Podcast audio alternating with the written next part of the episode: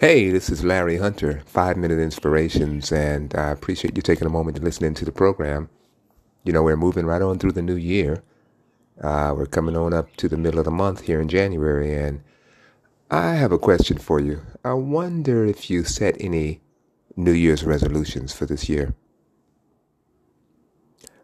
Well, I, I didn't. I didn't set any, you know, and I'll, I'll tell you why. But first, I want to ask you another question if you did set some New Year's resolutions, how's it going? Is it working out for you? Are you still engaged? Well, unfortunately, most of the time, you know, when we set New Year's resolutions, uh, most people are unable to carry them out the way that they felt that they would be able to do when they first set the resolutions up. And see, I got to thinking about this thing. Why is it that even with the best intentions, many times we fail at starting the routine of doing something beneficial to us or maybe stopping something that is clearly hurting us. Why is it that we can have the best intentions? I mean, we got a made up mind, we're going to do this thing, and we still fail. Well, I want to talk about that a little bit today, okay?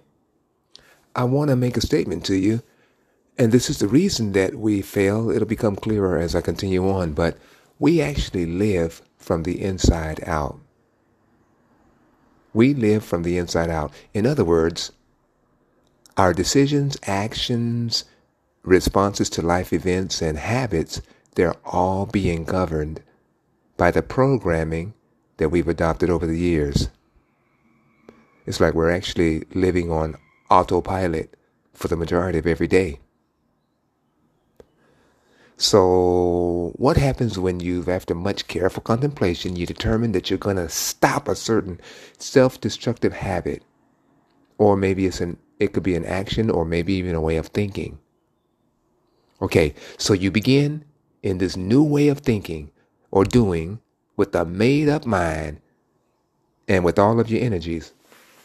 But after only three weeks, you find yourself right back in the middle of the self-defeating habit. What in the world? What in the world happened?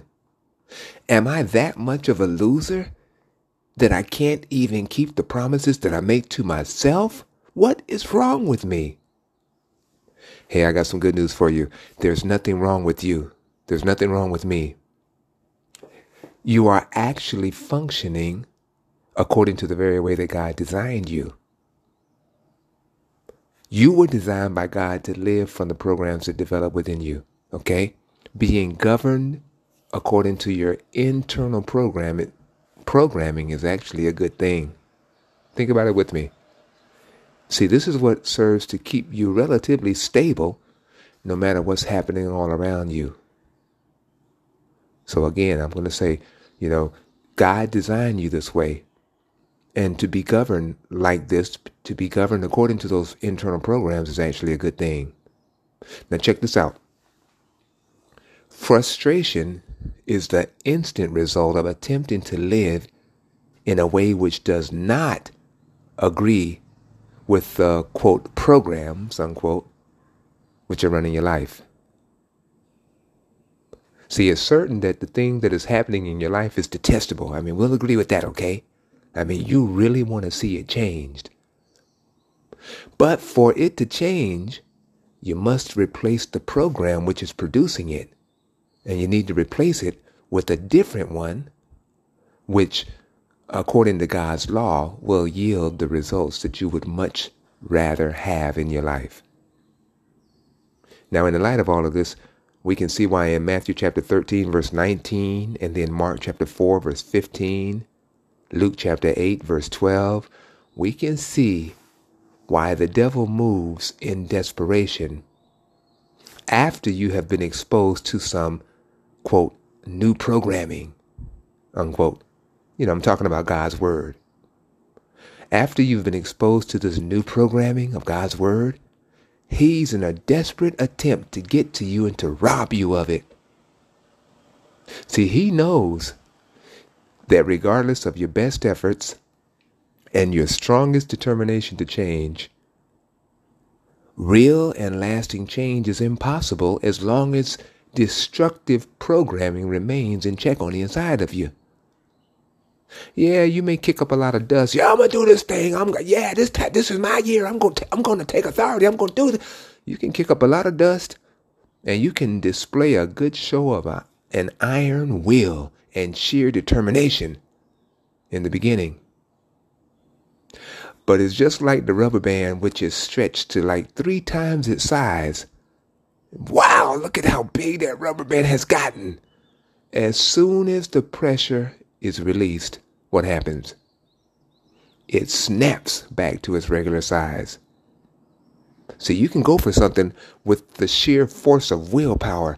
This is my time. I'm going to do this thing. I'm tired of this thing in my life. I want to change and I'm going to do something about it. And I'm going to do it this time. I know I failed before, but not this time. You're just like that rubber band being stretched. But see, you can't stretch the rubber band forever to keep it that size. And the moment you let go, it pops right back to the regular size. See, when you go at trying to change things, and then you're going at what you see on the outside, whether it's a bad habit, it's a bad way of thinking, whatever it is, you try to change it on the outside, you know, you can work it out for a while with your willpower, but nobody can keep engaged with their willpower forever. It just, it's impossible. And as soon as you let up, you're back where you started from. What's the solution then? The solution is to realize that our failures are not a lack of integrity, and neither is it evidence of you having a weak will or, you know, hardly no willpower. It's due to the need for you to replace bad programming with the programming of God's Word. I'm reminded of Romans chapter 12, verse 2.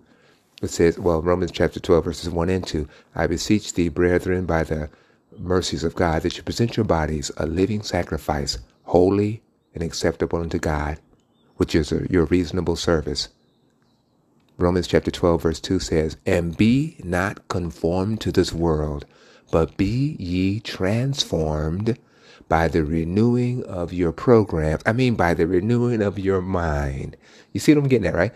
By the renew, be not conformed to this world, but be ye transformed, changed completely by the renewing of your mind, that you may prove what is that good and acceptable and perfect will of God.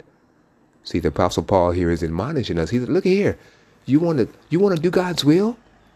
Okay, well look, don't continue with the old uh, self-defeating programs from the world that you've gained over the years. Don't continue with that. If you really want to do God's will, you've got to be transformed by the renewing of those programs. You got to replace those programs that are not serving you, serving anybody well, and you have to replace it with the programming of God's Word. When you begin to follow God's truth and allow it to become established in your life, that is, in your belief system, then you will see a much greater measure of God's will being manifested in your day to day life experience. And that's what we all want, right? John chapter 15, verse 8. Herein is my Father glorified, that you bear much fruit. So shall you be called my disciples. Okay, God bless you. That's what I have for you today.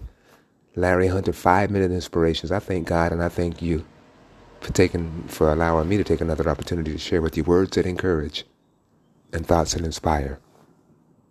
We'll see you next time. Bye bye.